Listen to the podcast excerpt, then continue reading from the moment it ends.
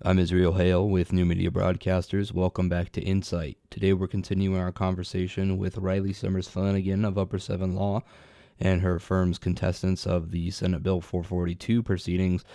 In this episode, Rylee talks more about how the state of Montana has a people's legislature, as well as the cost of them convening and methods that the Montana Constitution has set in place to avoid having to reconvene over singular issues as well as how this interacts with the governor's veto and why her team is contesting it.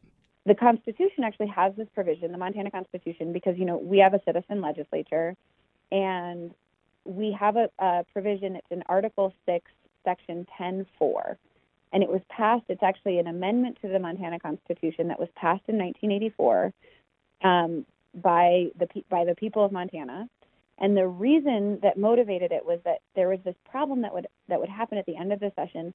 Um, the legislature would pass a bunch of bills, and then they would vote to adjourn sine die, and they would all go home. And our citizen legislature cost a lot of money to reconvene in a special session.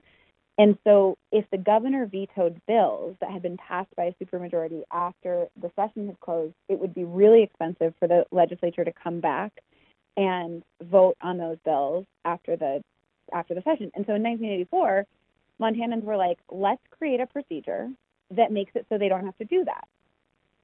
And what they built into the procedure is basically they said, okay, so the governor, when they veto a bill that's by a supermajority and the legislature is out of session, that was passed by a supermajority, then the governor has to send it to the Secretary of State's office, and the Secretary of State uses basically her um, she she is then required to poll the legislature, and and this is done by mail. I think these days, I think it's still conducted by mail, but it obviously could be conducted in different ways.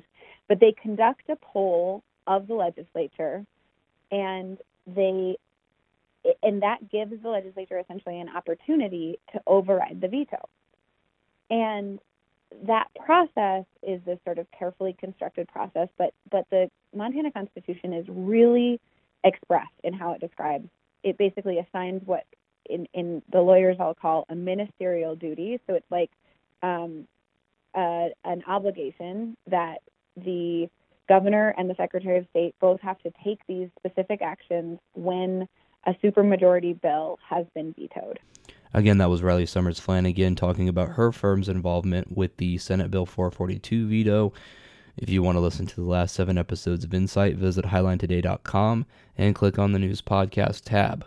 I'm Israel Hale with New Media Broadcasters. This has been Insight.